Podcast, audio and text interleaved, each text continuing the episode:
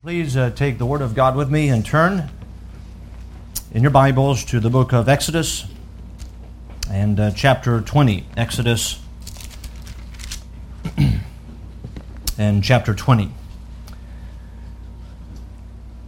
We have uh, spent some time, lest we have forgotten that we began a journey through of the study of the book of Exodus. And we've been going uh, chapter, chapter by chapter and verse by verse. And we've come and we've uh, done a series study in Exodus chapter 20 on the Ten Commandments and spend uh, a message on each one of the Ten Commandments. Uh, I hope it's been beneficial with us understanding the following uh, truths that the law the observation of the law, man's attempt to observe the law, does not, not make a man righteous. The Bible says there, that by the deeds of the law there shall no flesh be justified in his sight, for by the law is knowledge of sin. The law, what it does, it, it reveals it reveals how desperately we need a Savior. And uh, the book of Galatians tells us uh, that the law was our schoolmaster to bring us to Christ. And so I hope that one of the uh, thoughts that has arisen as we've looked at the commandments, and specifically the spirit of the commandments is that we can't keep those perfectly, and that therefore we need a Savior. And so we ought to be thankful for Jesus Christ. But also, we understand that those commandments should not be understood uh, just in the letter of the commandments, but in the spirit of the commandments. There is an intent, intent with each one of the commandments. And Jesus Christ, when He came, He reestablished the intent. He did not preach something new. He preached truths that should have been known all along, but evidently uh, those who were the religious leaders during the time of Christ had uh, limited and narrowed down the observation of the commandments to the letter alone. And they had also done another thing. They had added the traditions of men to the commandments. And by doing so, they uh, made the commandment of none effect. And so when we come to the commandments, though, we understand that they communicate for us uh, not just what is required of man and what God's standard of holiness is, which Jesus Christ met, but they reveal something about God about the character of God and about um, who He is, what God loves, and what God hates. And in each one of those, specifically, as we looked at the two sections, the first section is the first four commandments are the commandments that address man's relationship with God. Uh, Thou shalt have no other gods before me. Thou shalt not make unto thee any graven image. Thou shalt not bow down thyself to them, nor serve them uh, thou shalt not take the name of the Lord thy God in vain. And so these deal with our relationship with God, and God gives those first. Because our most important relationship is our relationship with God. And that our relationship with our fellow man will come out of our relationship with God. And so those first four commandments are very important. Uh, with regards to the commandments with man's relationship with man, you have the next um, six commandments, the last six commandments, uh, deals with our relationship with our fellow man. The first one is a positive command. Remember the Sabbath day, to, or uh, honor thy father and thy mother. That's a positive command. But all of the other ones are negative in that the, the commandments say, Thou shalt not. You're not going to do those things. And when we think about those as they're put in the negative, we have to understand that there are opposite positive virtues for each one of those commandments. Uh, when we think about, uh, for example, thou shalt not commit adultery, what's the opposite positive virtue? Faithfulness is the opposite positive virtue, and God is faithful. And so the opposite positive virtue we're going to find are rooted in the character of God. And uh, we ought to develop those things. And if we think about those Ten Commandments, we who are saved by the grace of God, not by works, of righteousness which we have done, but according to his grace he saved us. We who are saved by the grace of God have received, as it's been mentioned this evening, the indwelling Holy Spirit of God. And the indwelling Holy Spirit of God enables us to live righteously. Enables us to live righteously.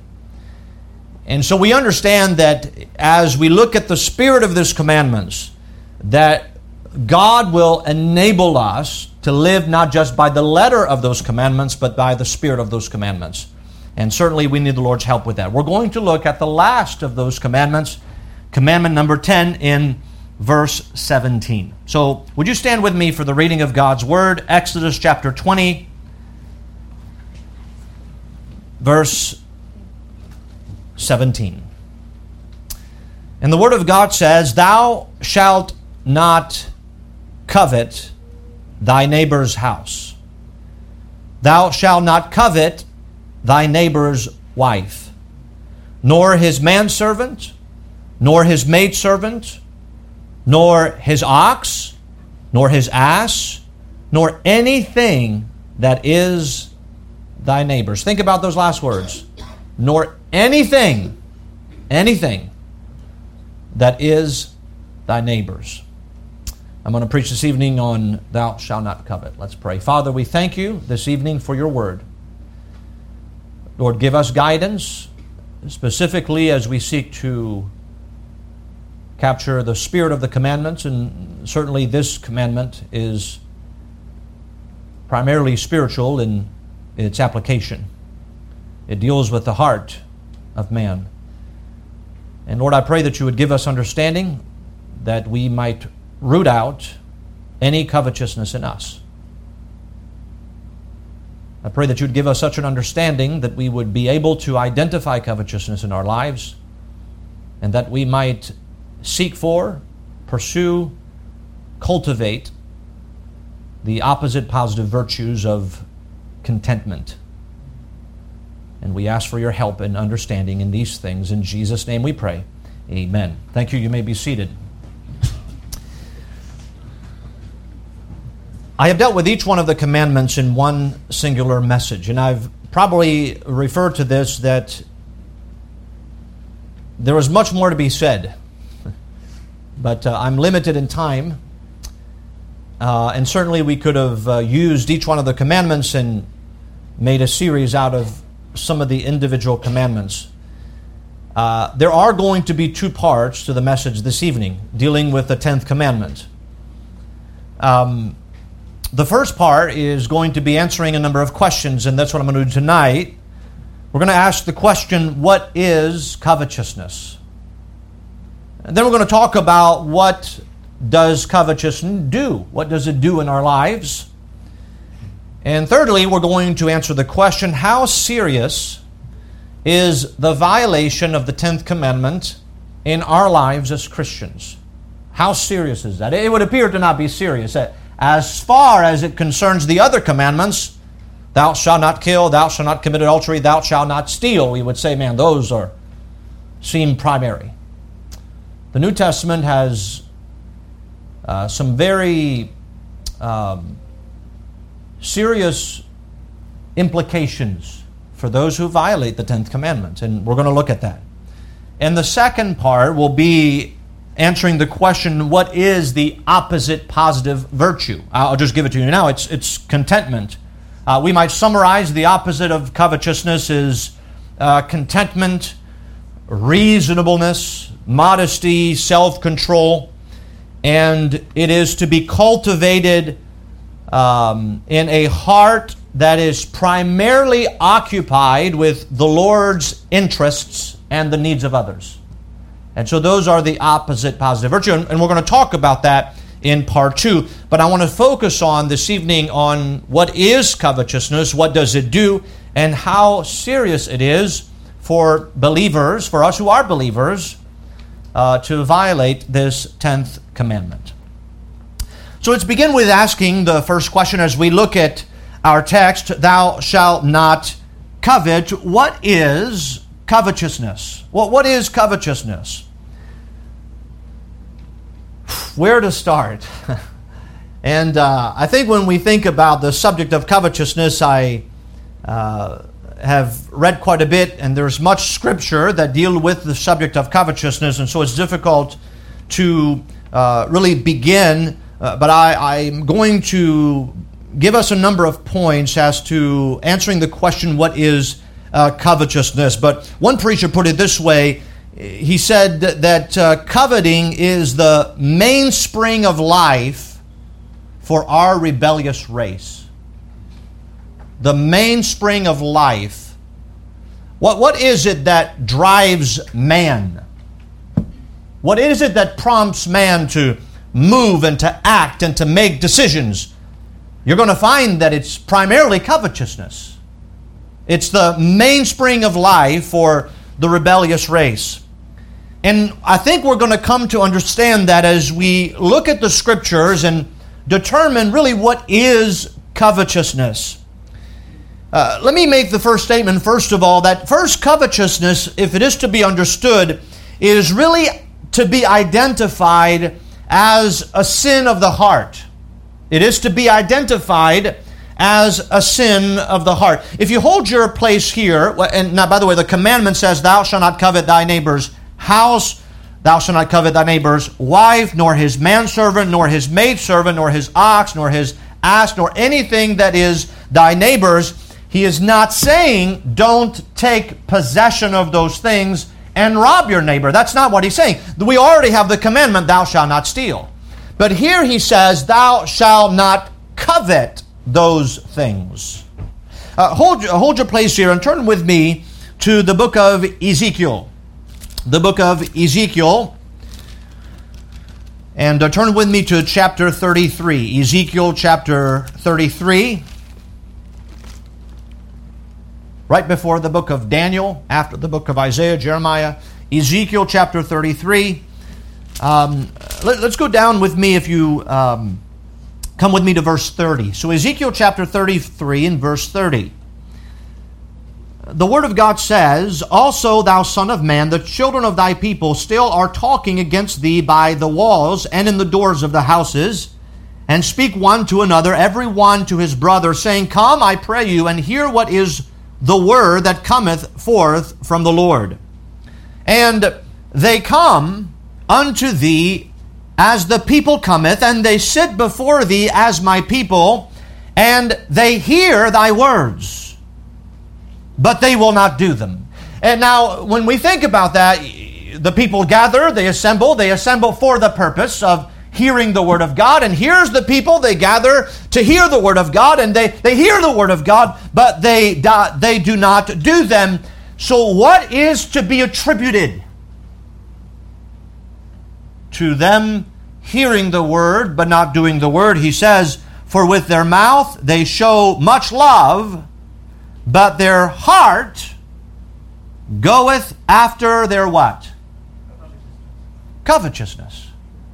I want us to pause here and think about, as we think about here, the description of uh, the, the nation of Israel who were uh, who had a, an outward zeal of saying, "Hey, let, us uh, hear from God. Let's assemble ourselves together. Let's hear what God has to say." And they would uh, sit in the chair just like you sitting uh, maybe standing, whatever the circumstances was, and they would hear the word of God spoke, but they would not do them. And, and God, notice what he does here. God, he pulls the curtain away and he tells us why they do not do the, what the word of God says.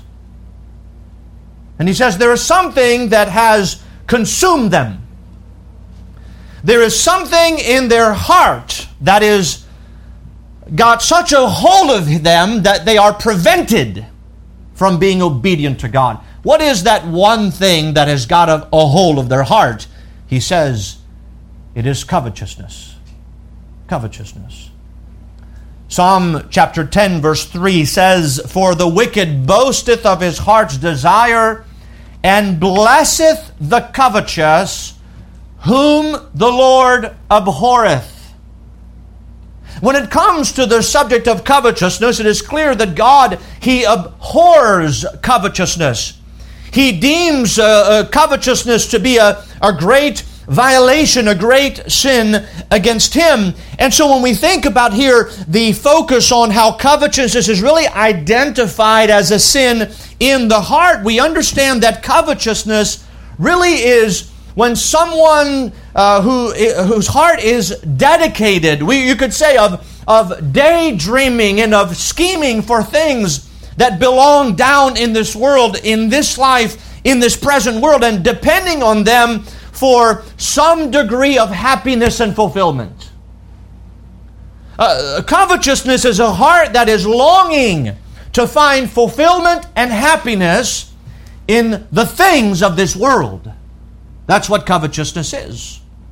Uh, covetousness, we might say, as one uh, pastor put it, it is the, the, it is, uh, the craving of personal uh, earthly benefits. It is the uh, craving for things. It is the setting your heart upon something. Uh, the human mind is filled with dreams, with schemes, with fancies, which are really props, uh, uh, uh props for people, uh, where people become dependent on those things for their happiness and for them to keep going in this life. It is, in a sense, for our world, it is the engine that keeps the world turning covetousness. Everything we see in our world appeals to man's covetousness. You drove to church today, no doubt you saw some billboards. Now, you probably ignored them, but the point is they're there. Uh, if you uh, open your phone, now there's ads everywhere, and uh, all these things are trying to draw you and they're trying to feed off of your covetousness with words you can't live without. Make yourself happy by getting this. In other words, those who are in the marketing industry know exactly what makes people tick. And that is why they appeal to man's covetousness. Really, coveting is the act of focusing the mind on things such as uh, property, possession, success, esteem, status, fame, popularity, position, personal appearance or on expressly forbidden goals or things like we find here in Exodus chapter 20, such as thy neighbor's wife. And so, covetousness, as we identify the sin of covetousness, we, we have to understand uh, that it is a sin of the heart, primarily. Now, we know that the heart is desperately wicked above all things. Who can know it? And we know that the heart, as a man thinketh in his heart, so is he. And so we must be very careful, although we say, well, that's a sin in the heart, therefore that's no big deal. No, no, no. It is absolutely a big deal because as you think in your heart, so you will be. It will drive your decision making eventually. And so covetousness is identified as a sin of the heart, but also, if we look at the scriptures, we understand something that covetousness is also fueled fueled in our hearts by the lust of the eyes. Uh, if we were to ask what is the the, the avenue or we might say the conduit that brings about or that develops or promotes or brings covetousness to the forefront it's it's the lust of the eyes uh, we know that, for example, let me give you two uh, examples that I, have already referred to in this series. In Genesis chapter 3, verse 6, uh, when uh, the serpent came to Eve in the garden, uh, you remember he uh, showed her that the fruit would make one wise. And the Bible says this in Genesis chapter 3, verse 6 And the woman, the Bible says, saw that the tree was good for food. But she didn't stop at that. Something in her sight uh, developed something in her heart. And not only does she see that the tree was good for food and that it was pleasant to the eyes and a tree to be desired to make one wise. And she took of the fruit thereof and did eat and gave also unto her husband with her and he did eat. And you remember what the temptation was is he says if you eat of the fruit you will be as God. You will be as God.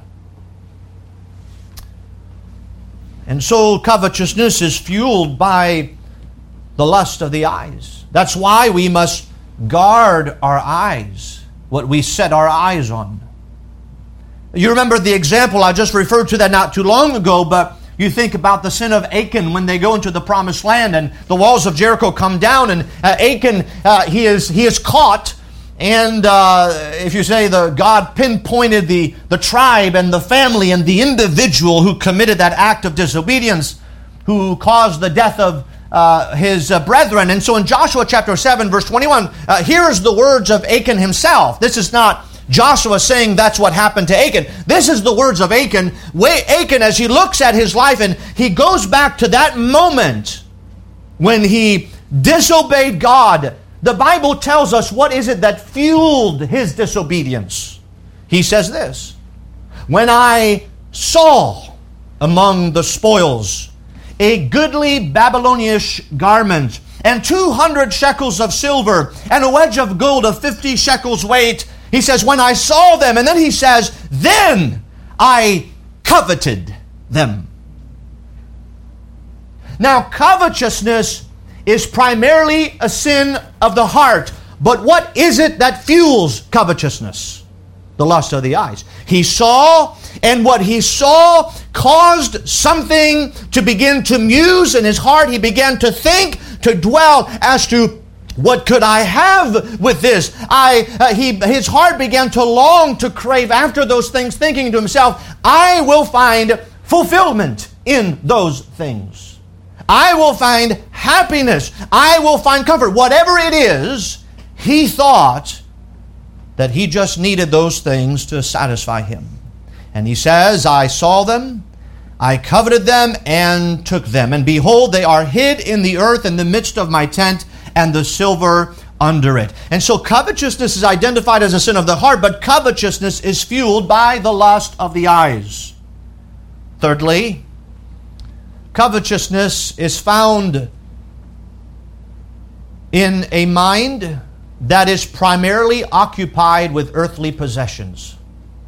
Covetousness is found in the mind that is primarily occupied with earthly possessions.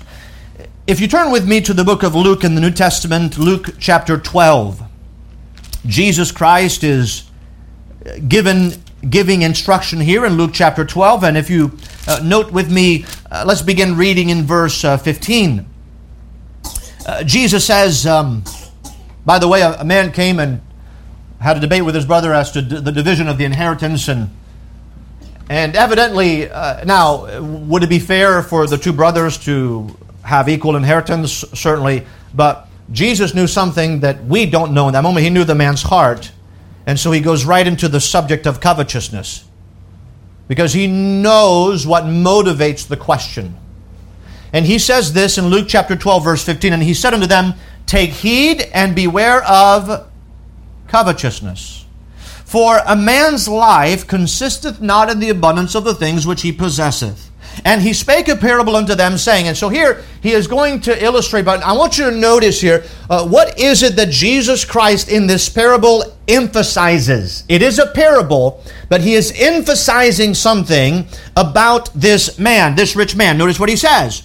The ground of a certain rich man brought forth plentifully, and he, what's the next word in verse 21? Thought within himself. It's a parable. Jesus Christ is not just painting a picture of a story.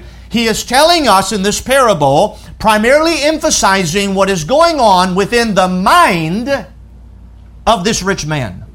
He thinks within himself, What shall I do? Because I have no room where to bestow my fruit. Let me put it this way What is going to keep me going in this life? What is going to be my motivation to keep moving forward, to keep functioning in this world? What must I do next? And the mindset here, his mindset is purely on what is temporal and earthly. The Bible says, and uh, verse 18, he said, This will I do. I will pull down my barns and build greater, and there will be, will I bestow all my fruits and my goods. And I will say to my soul, notice he, he's speaking to himself. These are his own thoughts. He thinks, if I do this, if I only do this, I'm going to be satisfied. I have these great barns and I'm rich. Uh, what can I do? Let's get richer. Let's have more. And he thinks within himself that if he just simply does those things, that he will say to his soul, Wonderful job. Thou hast much goods laid up for many years. Thy uh, take thine ease, drink and be merry. What does that mean? Find solace, satisfaction, peace in those earthly things. That's covetousness.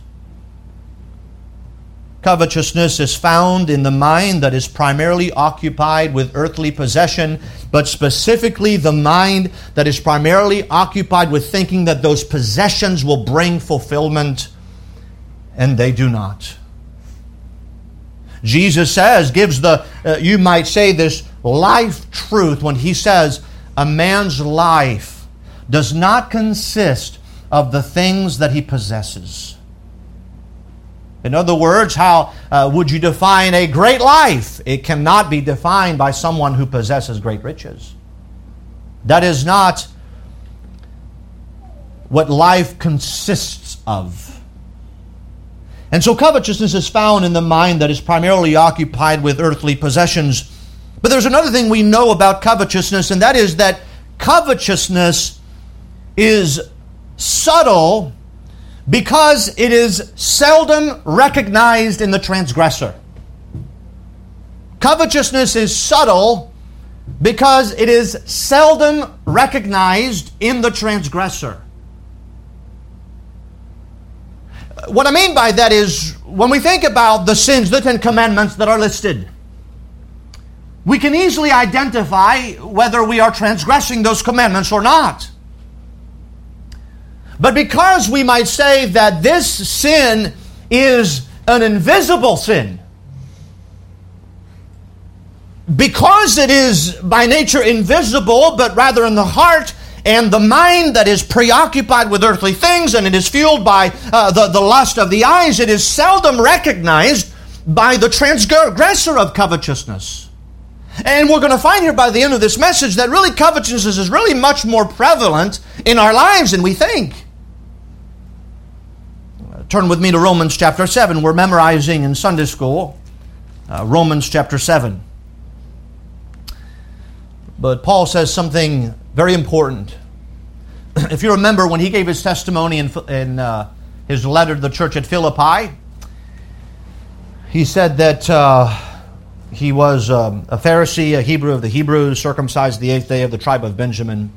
But he says also concerning the law, blameless. That's what he said. And uh, by the way, in that he's he's looking back at his mindset when he was a Pharisee. And so when he looked at the law itself, uh, and he knew the Ten Commandments, he was not ignorant of those, but probably he uh, his understanding of it was narrowed it down to the, the letter of the law. And and so he looked at the Ten Commandments and he thought himself as a Pharisee concerning the law to be blameless. In other words, nobody who observed the life of the Apostle Paul could say, You're guilty of this commandment, of violating this commandment, and no this. Nobody could say anything about the Apostle Paul. He was blameless. But here in Romans chapter 7, he uh, gives us some insight as to something that he learned now as a believer. Someone now who understands not just the letter of the law, but the spirit of the law. He just said in this chapter that we've been saved so that we might uh, serve not in the oldness of the letter, but in the newness of the spirit. And so now we have a greater understanding of the law of God. And he says this in verse 7 of Romans 7. What shall we say then? Is the law sin? God forbid. Nay, I had not known sin, but by the law. For I had not known lust, except the law had said, Thou shalt not covet. He says here, now he's talking about in this chapter the lust of concupiscence, the desires, what drives a man uh, to action. And he says, I really didn't comprehend the law, didn't really have a true understanding of the law and of lust until I really understood what the commandment meant when it said, Thou shalt not covet. And so, what we learn from this here is that covetousness is really so subtle because it is seldom recognized by those who transgress the Ten Commandments. I haven't done this. I haven't done that. Well, what of covetousness? What of the invisible sin? Do you recognize it in your own life? Let me ask you this what drives you? What motivates you? What keeps you going in this life? Is it earthly things? Earthly pursuits? Or is it, as we'll see in just a moment, the Lord? So covetousness is subtle because it is seldom recognized by the transgressor. But there's nothing we find in the scriptures, and that is that covetousness is an act of worship which violates the first commandment. Covetousness is an act of worship which violates the first commandment. You say, Pastor, you, uh, you can't just make a statement without using the Bible. I'm glad you said that. Let's go to Colossians chapter 3. Colossians chapter 3. Colossians chapter 3. Um, the first commandment is, by the way, thou shalt have no other gods before me. You should not commit the sin of idolatry. That's what the Bible says. And uh, let me review that first commandment in just a moment, but notice what Colossians chapter 3, verse 5 says. It says, uh, Mortify therefore your members which are upon the earth. And, and then he says, he gives a list, and uh, those are, are primarily uh, uh, sexual sins. He says fornication, uncleanness, inordinate affection, evil concupiscence. Then he mentions one more thing in there, and that is covetousness. And then he says, which is idolatry. Uh, now, that is the New Testament teaching on covetousness and idolatry. Now, let me put it very clearly to you this way it is not just that covetousness is similar to idolatry. He says covetousness is idolatry. He, he doesn't say uh, that uh, there is a resemblance between uh, covetousness and idolatry. No, he says that covetousness is idolatry. And so we must be very clear about this. That the sin of covetousness is indeed the violation of the first commandment of God. It is to commit idolatry. Now, what is the first commandment? If you remember, and I'm not going to whole preach the whole first commandment, but let me refresh your memory. Thou shalt have no other gods before me. Here is how we summed up that first commandment. It is anyone or anything to which I give undue or supreme admiration and affection, that is another God. Uh, when a person or thing begins to occupy a dominating place in our affection, it is probably a God. Uh, I, I had read from Matthew Henry who says, uh, idolatry is really to love, to desire, to delight in, to expect any good from any sinful indulgence is prohibited. Equally, we are not allowed any person or created thing, whoever valuable or excellent it is, to rival God in our affection. We talked about the commandment says, Thou shalt have no other gods before me. And so we focused on the words before me. And here, God doesn't say, Well, you make sure you put me first. That's not what it means. It doesn't mean, well, you put me first and then you can have all the other affections after that. No, when God says, Thou shalt have no other gods before me, He says, Not anything in my sight. Nothing at all. There's not a hierarchy of gods and things that we give our life to in this world. There is only one, and that's God. Covetousness without the blatant, I'm worshiping the god Zeus, is the preoccupation with things of this world, things that we are passionate about, things that we have our affection for, that are elevated to a place of deity. Why? Because it is what drives our lives. Covetousness. Covetousness is idolatry. Let me give you a, a summary of uh, what we might refer to as covetousness. Turn with me to Luke chapter 16. Luke chapter 16. Here we find again uh, Jesus Christ teaching his disciples. Uh, by the way, it's just amazing the continuity of the scriptures, how it all goes together marvelously. Luke chapter 16. and um, uh, notice with me verse uh, 13. Luke chapter 16, verse 13, he says this no servant can serve two masters. Now, I want you to remember, thou shalt have no other gods before me, thou shalt not covet. No man can serve two masters. Remember, no gods before me, no one in sight. The Christian life is not divided to where we have our religious life over here and now we have our secular life. That is not the life of the Christian.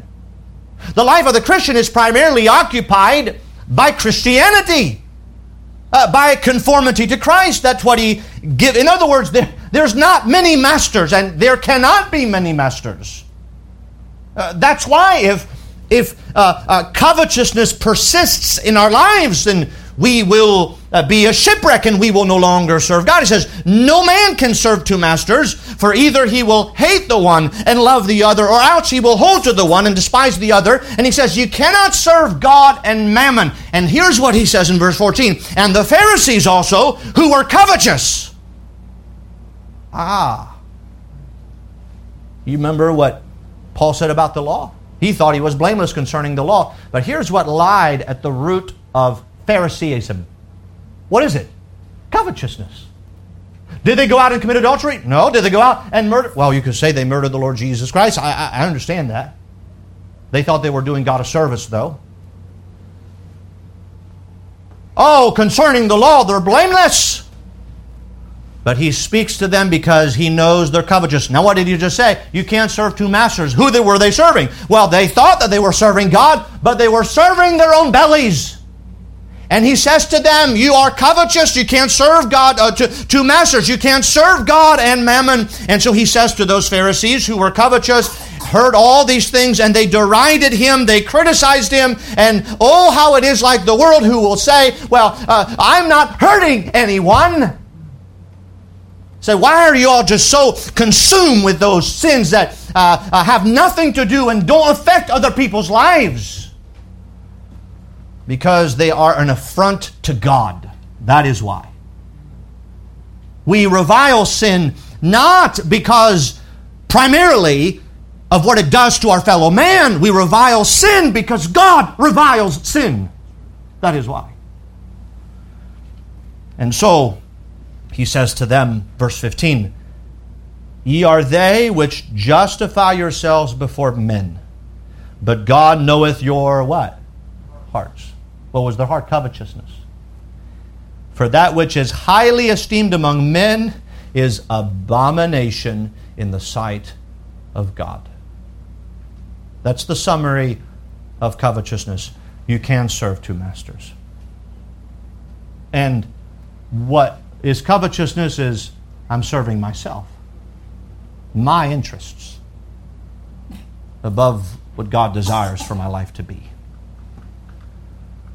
So that is what is covetousness. But I, I want to take this a step further and ask the follow up question what does covetous, covetousness do? Uh, okay, it's in the heart, it's the mind that is consumed, it's uh, primarily fueled uh, by the eyes. It's this uh, invisible sin, and it is an act of worship. Okay, but, but what, what does it do? Why, why uh, you might say, I'll talk about lastly why is it so serious, but, but what does it do to us? What does covetousness do? And here's what we learn from the scriptures that covetousness do. You see, covetousness first has to be identified for what it is. But secondly, covetousness must be identified for what it does in our hearts and what and what happens in our lives spiritually because of covetousness. What happens? I'm going to give you, give you a lot of scripture here, but let me make the statements and then we'll go to the scriptures. First of all, we learned that covetousness chokes out the ministry of the word. Covetousness chokes out the ministry of the word. Turn with me to the book of Matthew and chapter 4. In Matthew chapter 4, this is the beginning of the ministry of Jesus Christ. Now, he uh, speaks in chapter 4, Matthew chapter 4, and if we uh, begin reading in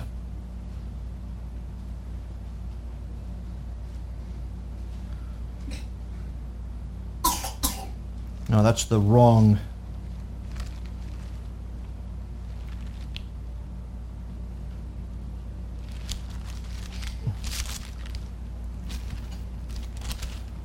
excuse me, the wrong chapter. I have the wrong reference. Jesus Christ, early in his ministry, talked about, he gave a parable of the sower. When he gave the parable of the sower, he talked about how the seed, which is the word, fell on different ground.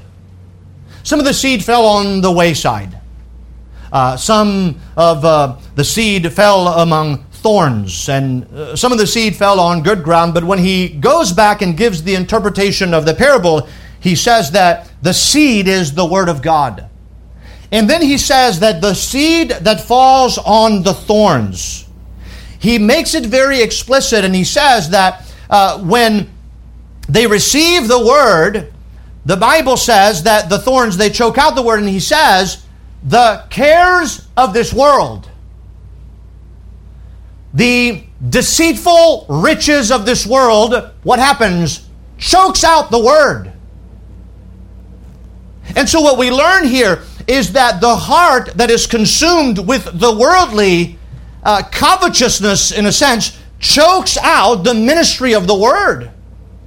Uh, the, the idea, Matthew 13? 22. 13, 22. 13, 22. Thank you. And so, if you want to go there, so you know I didn't just make that up, you know, uh, turn Matthew 13. Notice verse 22. He also that receives seed among thorns is he that heareth the word and notice, the cares of this world and the deceitfulness of riches choke the word, and he becometh unfruitful. Do you remember we read in Ezekiel the people gathered, they assembled to hear the word of God, and then they hear the word of God, but they don't do it. And God says that is because their heart is after covetousness. Something is choking out the word of God out of their lives from the heart being able to accept the word of God into the heart. What is that? It's covetousness. Covetousness. The psalmist said this in Psalm 119, verse 36 Incline my heart unto thy testimonies and not unto covetousness. Why? Because you can't have both. If we give our lives for the things of the world. Here is what it's going to do to the ministry of the word it's going to choke it out of your life. You will not be able to receive from the Word. You can have devotions as much as you want. You can come to church as much as you want. But if your heart is consumed with covetousness, the ministry of the Word will be ineffective in your life. You will continue as you are. Consumed with covetousness, being, although you hear it, indifferent to the word. There's a second thing that covetousness does. If you turn with me to Romans chapter 13, secondly, covetousness deadens one's love for his neighbor. Now, the, the commandment really uh, tells us that. Uh, thou shalt not covet thy neighbor's house, thy neighbor's wife, thy neighbor's ox, his manservant, his maidservant, and so forth. And so the idea there is um, um, when we think about your neighbor, he, he had said, uh, Thou shalt not commit adultery, right? That, thou shalt not kill, thou shalt not steal. And so the idea there is that, well, if you're covetous, you're going to, uh, your heart and your mind is to taking those things away from your neighbor because it's not that you actually desire the very things that he has. You wish your heart's desire, your heart's passions is that the things that he has would be the things that you have. And that's covetousness. And and so we see here that covetousness really deadens one's love for his neighbor. Now, notice with me in Romans chapter 13, he mentions here uh, the, some of the commandments, but notice Romans 13, verse 8. He says, Owe no man anything but to love one another, for he that loveth another hath fulfilled the law. Now, Jesus taught that. Paul is teaching what Jesus taught, and here's what he says in verse 9 For this thou shalt not commit adultery, thou shalt not kill, thou shalt not steal, thou shalt not bear false witness. And we might say all of those impact somebody else's life. But then he says, Thou shalt not covet. And here's what he says And if there be any other commandment, it is briefly comprehended in this saying, namely, Thou shalt love thy neighbor as thyself. You see, one of the motivation uh, that enables us to fulfill the law is love. How do you fulfill the first four commandments with regards to our relationship with God? Thou shalt love God with all thy heart, with all thy soul, with all thy mind, with all thy strength. How do you fulfill the other commandments as pertaining to man? Thou shalt love thy neighbor as thyself. But is there, is there one of the commandments that might deaden your love for your neighbor? There is one. I believe that's the sin of covetousness. Why? Because remember, covetousness is the sin of the heart. It's what occupies the mind. It is affected by or fueled by the lust of the eyes. And when that is fueled, you're no longer motivated by love for your neighbor. You wish you had what your neighbor had. And so what happened is that covetousness, uh, in a sense, deadens your love for your neighbor, which is what motivates you to treat your neighbor as you would want yourself to be treated.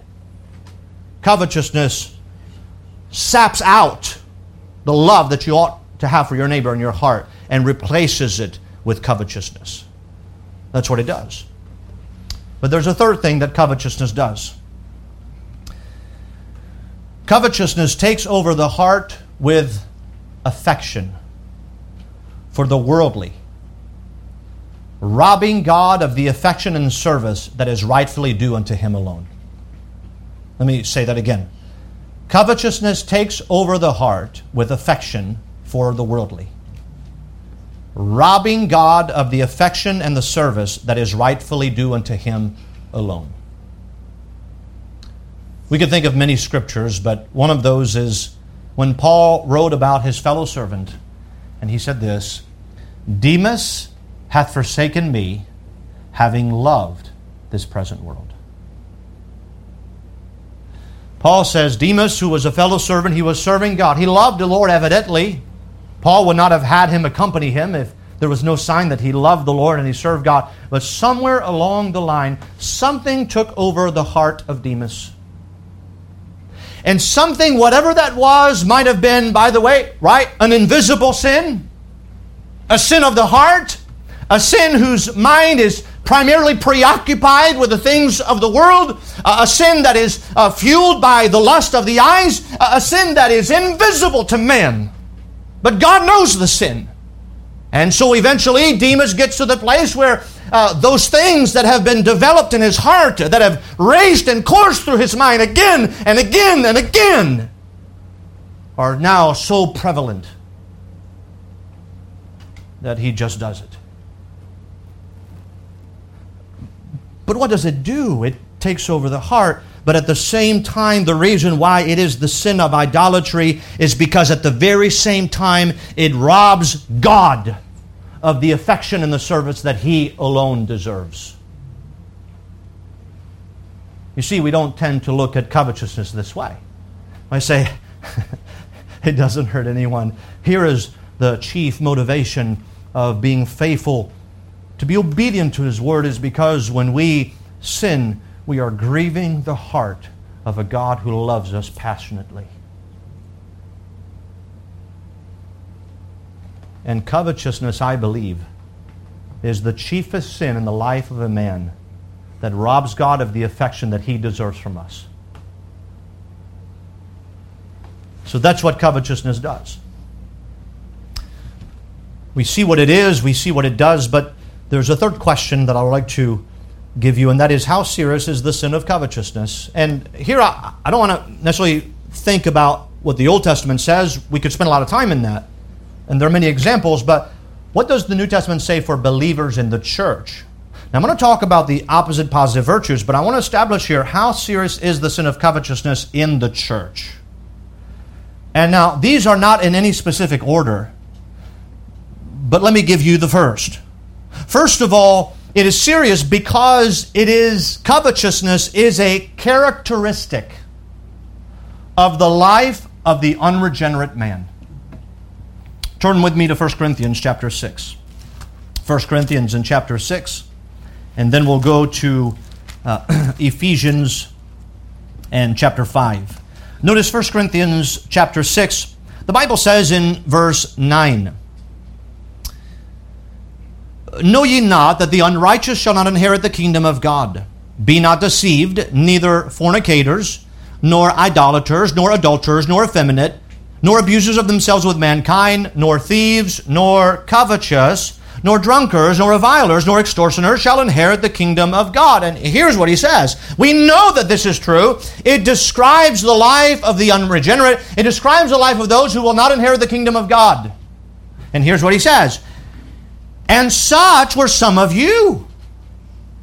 That is a characteristic of the unregenerate life that you are privy to that you gave yourself to. You were that way, but ye are washed, but ye are sanctified, but ye are justified in the name of the Lord and by the Spirit uh, of our God.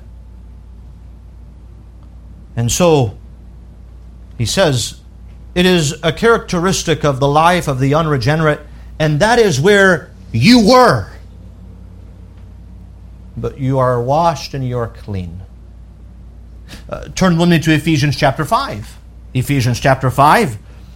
He uh, speaks again of the subject, but I want you to notice how he addresses that to with the believers. In Ephesians 5, verse 1, he says, Be therefore followers of God as dear children, and walk in love as Christ also hath loved us, and hath given himself for us an offering and a sacrifice to God for a sweet smelling savor. But fornication and all uncleanness or covetousness, let it not be once named among you as becometh saints, neither filthiness nor foolish talking, nor jesting, which are not convenient, but rather giving of thanks. For this ye know that no whoremonger, nor unclean person, nor covetous man, who is an idolater, hath any inheritance in the kingdom of Christ and of God.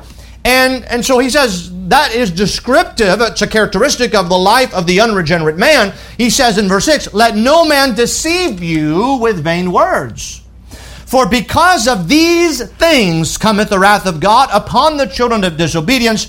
Be not ye therefore partakers with them, for ye were sometimes darkness, but now are ye light in the Lord. Walk as children of light. Do you know what that means? Walk without covetousness.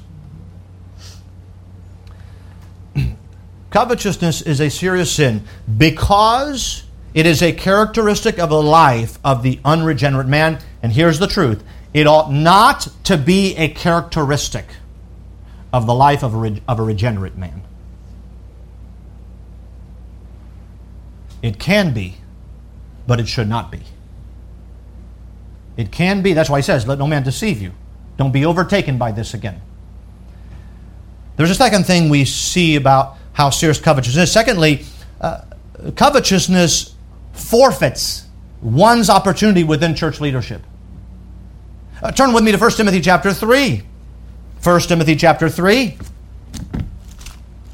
Here, here is uh, God putting forth in His Word what He thinks about covetousness, how it should be regarded in the church, and, and how what should be our understanding of uh, covetousness. 1 Timothy chapter 3, he speaks of two offices in chapter 3 the bishop and, and the deacon. Uh, that's the pastor and the deacon. He says this in 1 Timothy chapter 3, or yes, 1 Timothy chapter 3, verse one, this is a true saying if a man desire the office of a bishop, he desireth a good work. A bishop then must be blameless, the husband of one wife, vigilant, sober, of good behavior, given to hospitality, apt to teach, not given to wine, no striker, not greedy of filthy lucre, but patient, not a brawler, not covetous.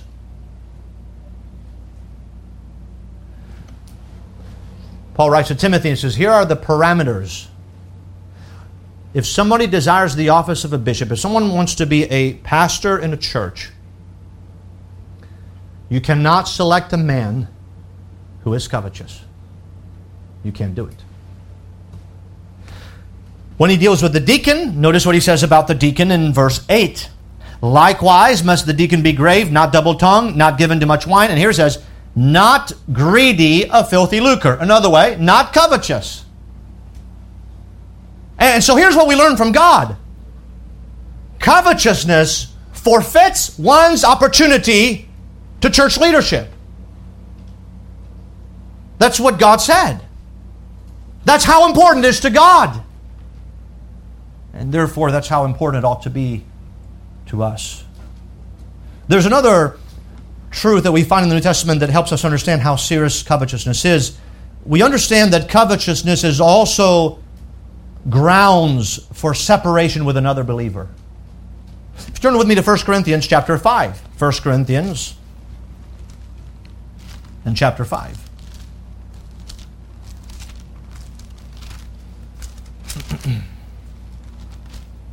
First Corinthians 5. Notice with me in verse 11. But now I have written unto you not to keep company if any man that is called a brother be a fornicator, or what's the next word?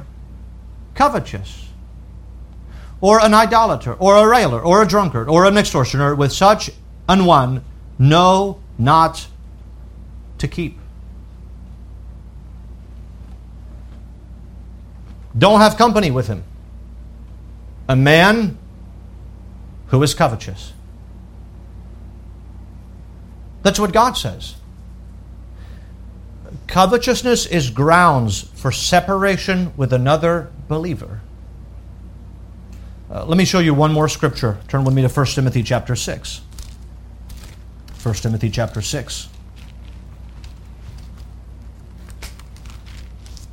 Notice verse verse 9. He says, But they that will be rich fall into temptation and a snare, and into many foolish and hurtful lusts, which drown men in destruction and perdition. For the love of them, uh, for the love of money is the root of all evil. Which, while some coveted after, notice they have erred from the faith. Now, if somebody errs from the faith, err in doctrine, you're not to keep company with them. But why have they erred? They have erred because of covetousness. So covetousness is grounds for separation with another believer. But there's one more thing I want to give you. So it is a characteristic of the unregenerate life. It forfeits one's opportunity for church leadership. It include it is in, uh, it is grounds for separation with fellow believers, but also it is included as a chief characteristic of perilous times.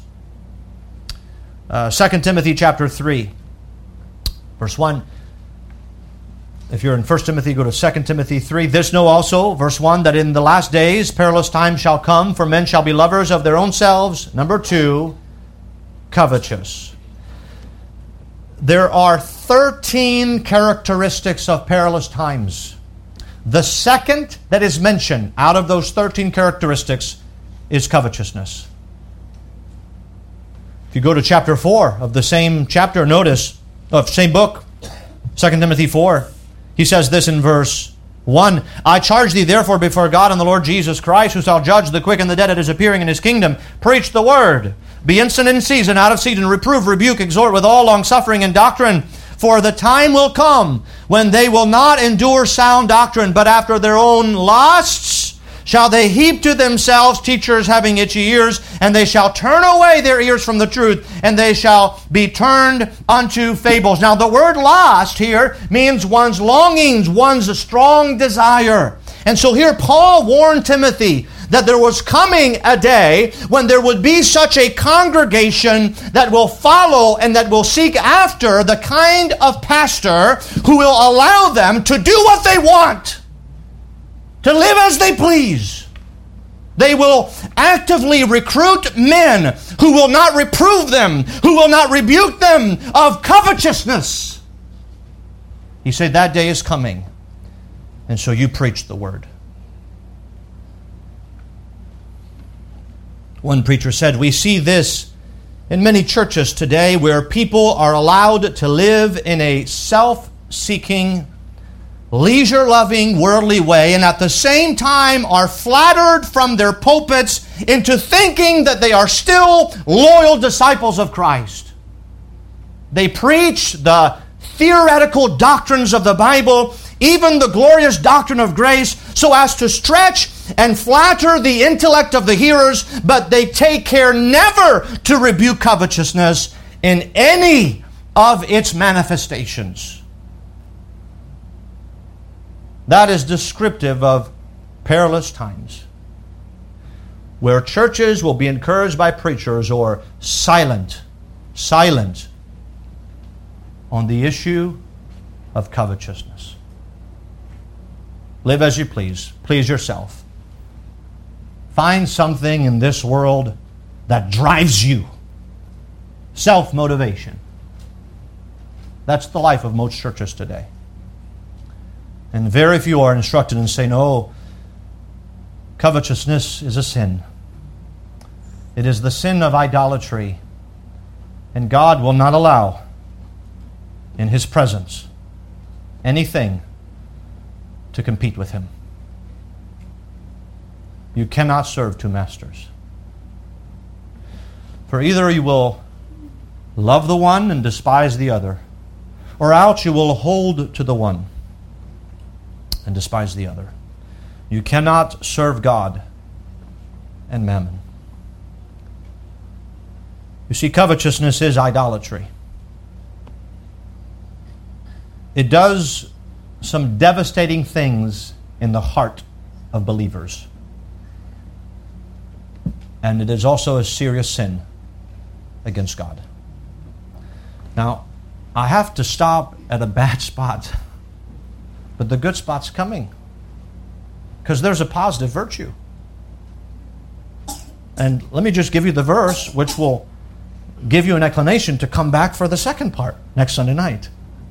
Hebrews 13 5 says, Let your conversation be without covetousness, and be content with such things as ye have. For he hath said, I will never leave thee nor forsake thee. Oh, covetousness, what's the opposite? Contentment. And here, where is contentment found? It's found in the presence of the Lord. In 1 Timothy 6, verse 6, he says, But godliness with contentment is great gain. And then he deals with the sin of covetousness. There is a positive virtue that ought to be cultivated in our lives. You see, the Christian life is not, that's why I, I, feel bad staying here, but my time is gone. I've preached more than I ought to. But the message is not done. Because the Christian life is not defined by what we don't do. The Christian life is defined by what we do. Do. And one of those is to cultivate in us the spirit of contentment in the presence of the Lord.